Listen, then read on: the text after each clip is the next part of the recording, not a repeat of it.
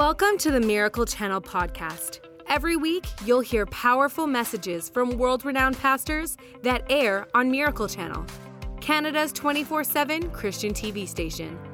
And if you want to watch more of their messages anytime you want, check out our online streaming service, Corco Plus. Follow the link in our show notes to create a free account in three simple steps. Today on the podcast, you'll hear from Joyce Meyer. Joyce is known around the world for teaching practical wisdom from God's Word. She's also a best selling author. You can watch Joyce Meyer enjoying everyday life weekday mornings on Miracle Channel at 10 a.m. Mountain Time. Let's dive into the message.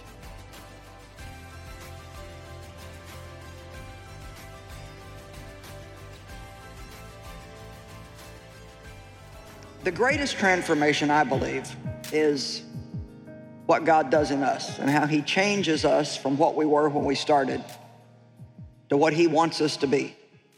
And it's a process. It's not something that happens all at once, it doesn't happen instantaneously. It happens over a period of time.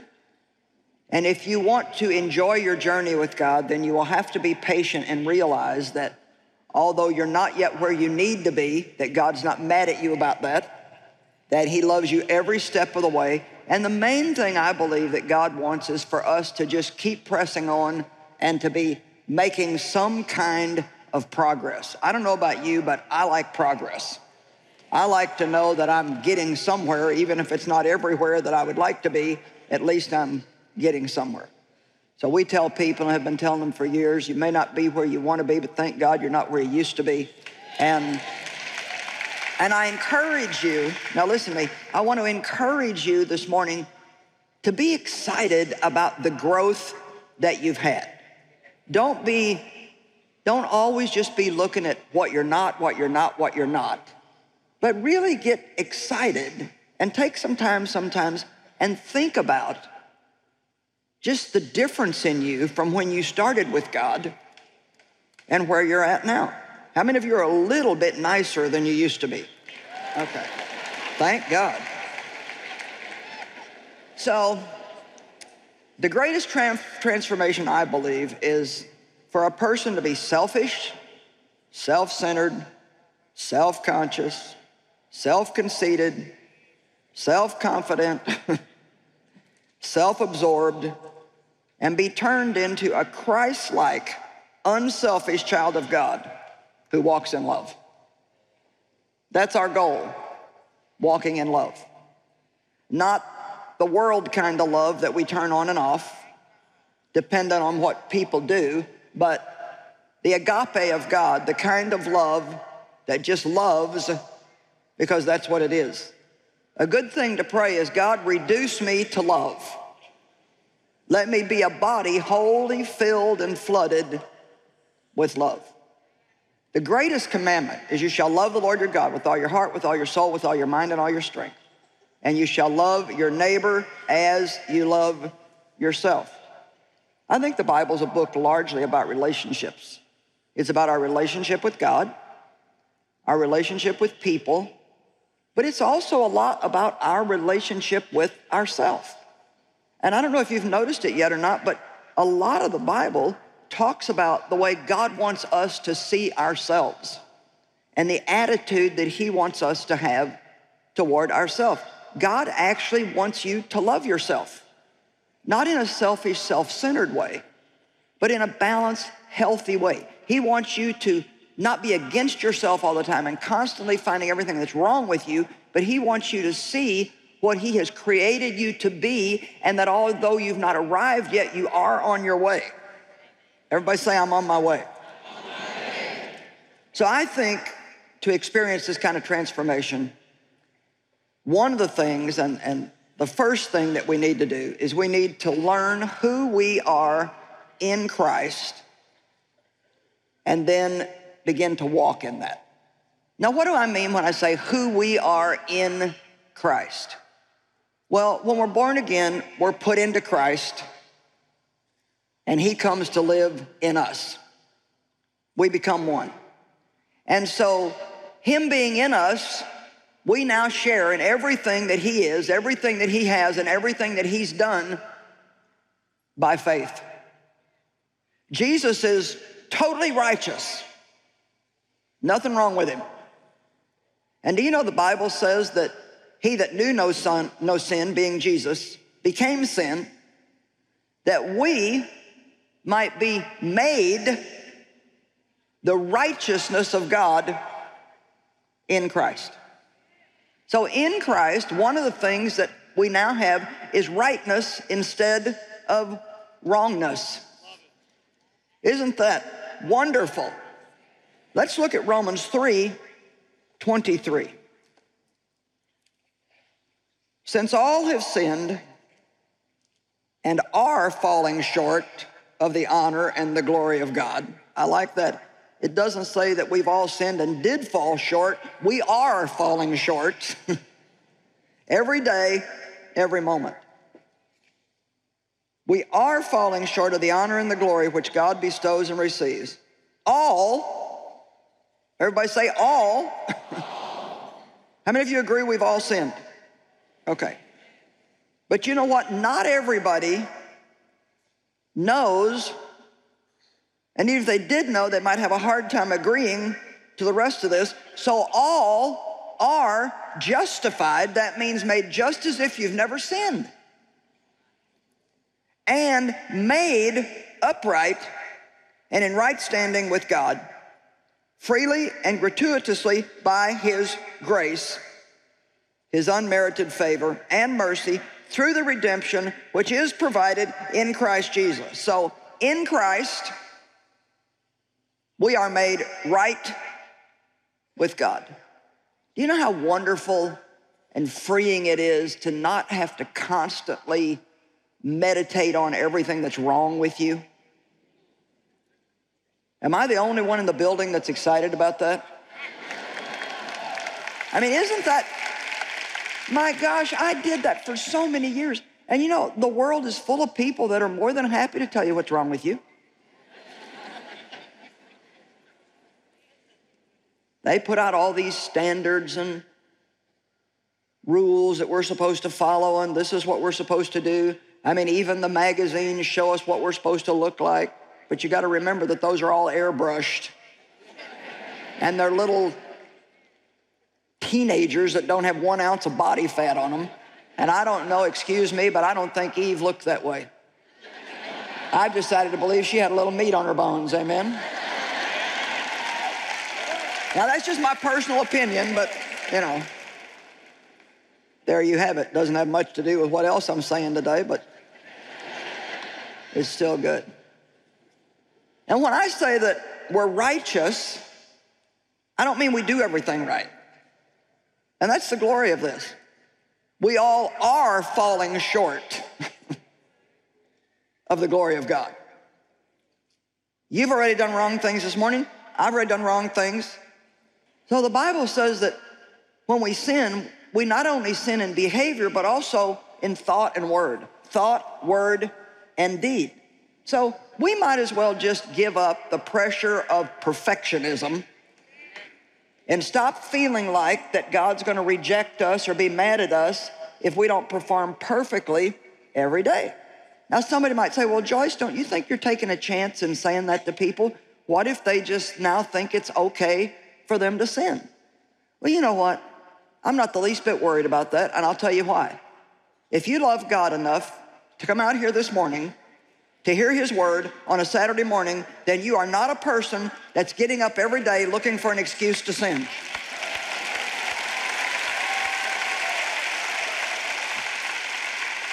So I'm going to help you by telling you yes, do your best and let God do the rest. And every day you'll get better and better and better. Little by little, from glory to glory, we improve. Over the last 40, well, Dave and I have been married 48 years, and over the last 40 years since I've been really seriously studying the Word of God, I mean, he honestly probably feels like he's been married to 20 different women. And I tell you what, I still have not arrived, but I am sure not like I used to be. And that's what the Word of God is supposed to do for us. Amen? We are transformed into his image. Amen? Our destination is Christ likeness. And our destination is to respond to people and things and situations the way that Jesus did when he was here. Thank God that the world is not our standard, but Jesus is our standard. So I love that, that we are falling short. It's not just a one time thing. I didn't just like get all messed up, but now I've, now I've got it all together. We are falling short of the glory of God, but we are all justified and made right with God through Christ. In Him, not in my behavior. I don't do everything right, but I still am right. And here's the reason why this is so important. Now, please listen, you're never going to produce anything that you don't believe you have. So, how foolish would it be? And this is many times what people do. You got to do this, you got to do this, you need to do this, you need to do that. That's what religion, just raw religion without relationship, does to us many times. Loads us down with rules and regulations and all of these guidelines about behavior, but never gets around to telling us who we are in Christ. Amen? If I don't know that I have something, I can't produce it. If you said to me, Give me a dollar, I couldn't give you a dollar if I didn't know that I had a dollar. So, how can you ever have better? How can you ever produce more right behavior if you don't know that you are right and that that seed of rightness is in you as a gift from God? So, I want everybody to say, I've got it. And this is what we need to know we've got it, we've got what it takes. We're full of everything that we need, and it's just working its way from deep inside of us to outside of us where everybody can see it. this is a happy day, happy day, happy day. Okay. We are loved. Wow. So many people desperately need to not only hear that, but believe it. I've said several times in this conference, God is never going to love you any more than he does at this moment right now. You might think, hmm. well, because see, sometimes we think, well, if we improve, then God will love us more. God doesn't love us because of anything we do. He loves us because that's who He is. God is love, and He loves us with everlasting love with a perfect love that is unconditional and cannot be bought. Can I tell you something today? God is not for sale, and you cannot buy him with your good works. Amen? It's free grace. God loves us not because we deserve it, but because he has to do that. That's just what he does.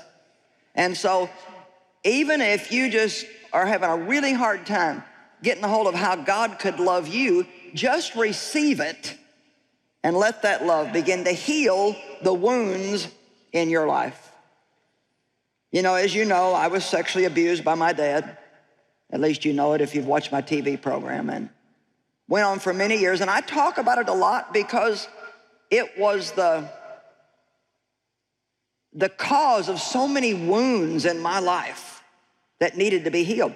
Children are meant to be loved and, and cared for and, and to get to laugh and to play and to, to be nurtured.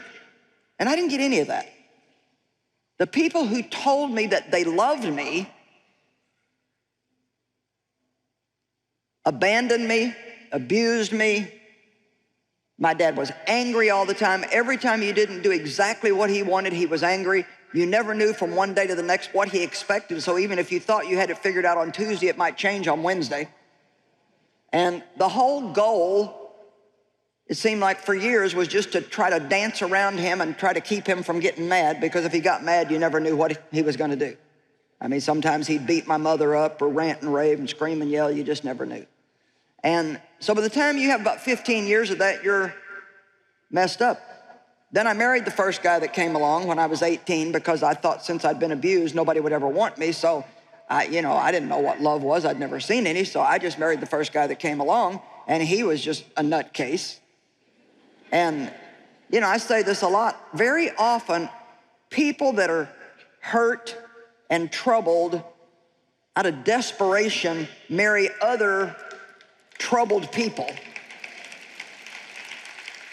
Boy, we got to be careful about making decisions in desperation.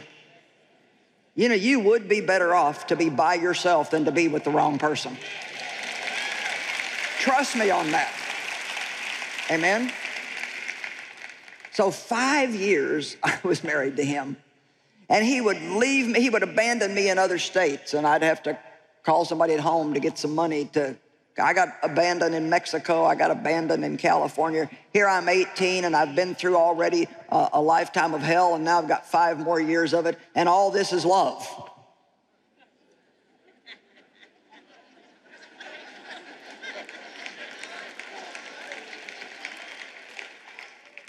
He'd get tired of being out by himself and he'd show up again in the middle of the night. Oh, I love you. I'm so sorry. And I was dumb enough to keep believing it time after time after time. Why? Why? Because I was desperate for love. If there's anything that we want and need, it's love.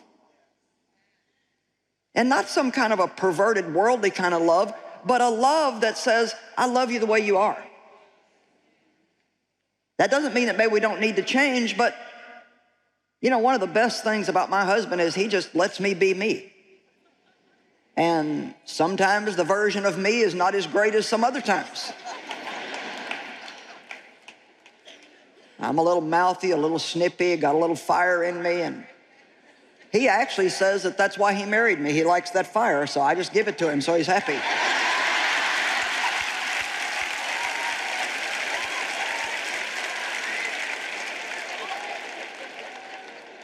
But how many of you just get so tired of trying to be what you think everybody wants you to be, and then they're still never satisfied?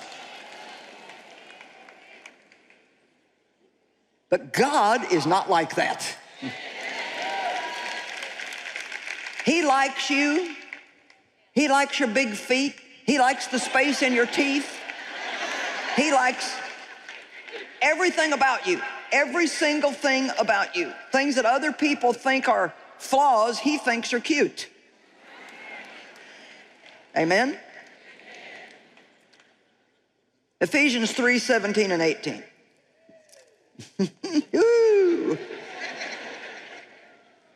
and see, here's the thing the more that you know that God loves you, the more amazed you're going to be. And that is going to cause you to want to change more than anything else could ever make you want to change. It's knowing that God loves you. The Bible says the love of Christ constrains us. So that means it's the love of God that causes us to discipline ourselves and to not make those wrong choices that we know would go against the will of God. Let me tell you something. I do a lot of things because I love Jesus that I would have never thought that I would have been able to do. Amen? I mean, I put up with some people that I would have never thought that I would have been willing to put up with.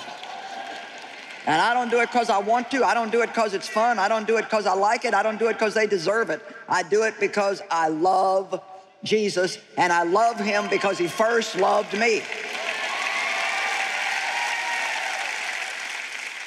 I spent a year, not a day or two days or a week, I spent a year studying meditating on and confessing that God loved me.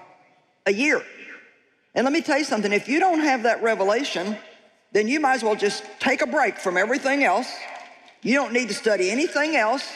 And you need to just study and focus on and read everything you can get your hands on about how much God loves you. And that He's never gonna quit on you, He's never gonna give up on you. God's not mad at you every time you make a mistake. Amen? In Ephesians 3, wherever that's at in here, it says, May Christ, through your faith. So you have to realize that all that I'm talking about this morning comes through faith. You don't get it if you don't believe it. That's why we started on Thursday night saying, Dare to believe.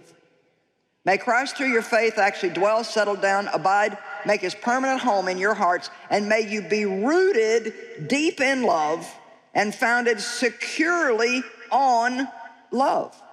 That you might have the power and be strong to apprehend and grasp with all the saints, God's devoted people, the experience of that love. We can actually experience the love of God. You can learn to recognize that's God loving me. God did that for me. That's a wink from God. That's God letting me know that He sees me and that He loves me. And to me, to be honest, I mean, I just told God this morning, I said, I will work as hard as you want me to for as long as you want me to, but one thing I absolutely cannot live without I have to have your presence and I have to see you show up in my life. And I'm serious. If I can't have that, then I might as well just check out because that really is our food. And most of the things that excite me the most, although I love for God to do great big things for me, it's little stuff. Little things that might not even might not even relate to somebody else. They might not even get it at all. But it's something that he knows is important to me. And there's nothing I love better than knowing that God is taking care of me. This is the difference, by the way, in relationship and religion. Religion just has you struggling and trying and failing and under condemnation, trying to do the right thing, trying to do the right thing, trying to do the right thing. But relationship loves up on you and then leads you into doing the right thing by His power, His grace, His mercy. Amen? experience the love of God. Something I started doing years ago, still do it, and it might be good for you if you did it. I started keeping a little notebook of things that God did for me. Little things, big things. And boy, I tell you what, sometimes when you kind of lose track of what's going on in your life and you start to feel a little down and sorry for yourself, you, you can get that book out and you can look at, oh yeah, I remember, oh yeah, man, I remember that. Wow. Yeah, I remember that. You know, remembering things builds your faith up. How many of you can remember right now something, let's say something big God did for you? Okay. How many of you can remember something little that God did for you? Just some little thing. Here's an example. There's a girl sitting here on the front row this morning. Her name is Grace. And yesterday, accidentally, after the conference, we ended up in the same local coffee shop. Now, see, I don't think that there are accidents with God. I think that He wanted her to be in there with me because it meant a lot to her to get to talk to me. And so when she saw me in there, she got teary eyed and she said, I've been listening to you since I was 12 years old. And so we chatted a minute. She went outside. Then her mother brought her back in, who's also with her today. And she said, You have to understand the story. She said, When she was 12 years old, she was had so much anxiety and so much panic that she had to be hospitalized. None of the medicine was helping her. None of the counseling was helping her. The treatment program wasn't helping her. Somehow, was it television you started seeing me on, or CDs, or what? She started seeing the program on TV, and it started helping her. And I'm sure one of the things that probably helped you was just what I'm talking about today, knowing that you were loved and accepted unconditionally. Because that's what causes us to end up in a mess like that. Trying to be something we don't know how to be so we can get something from somebody that they're probably never going to give us anyway. Did you hear me? How many of you are tired of trying to be something you don't know how to be so you can get something from somebody that's probably never going to give it to you? And if they only give it to you because you earn it and please them all the time, then that's what you'll have to keep doing all your life to keep getting it. And so she said something that just really blessed me. She said, I watched you three times a day. And she said, For one year, I watched you three times a day, and the word that you preached became my intravenous drip.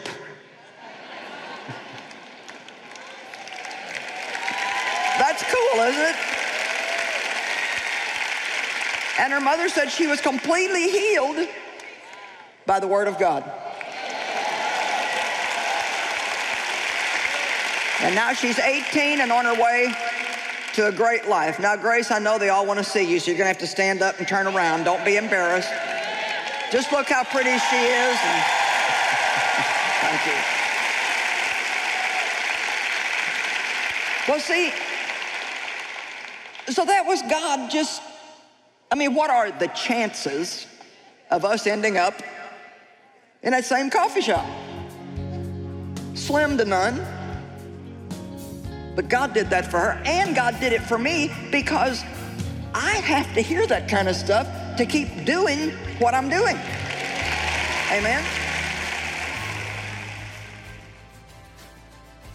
Thanks for joining us today. Make sure you subscribe to this podcast to hear more messages from encouraging speakers that air on Miracle Channel and Corco. Rate this podcast and write a review if you haven't already and share this message so others can be encouraged by this teaching too. We hope you were inspired by today's message. God bless.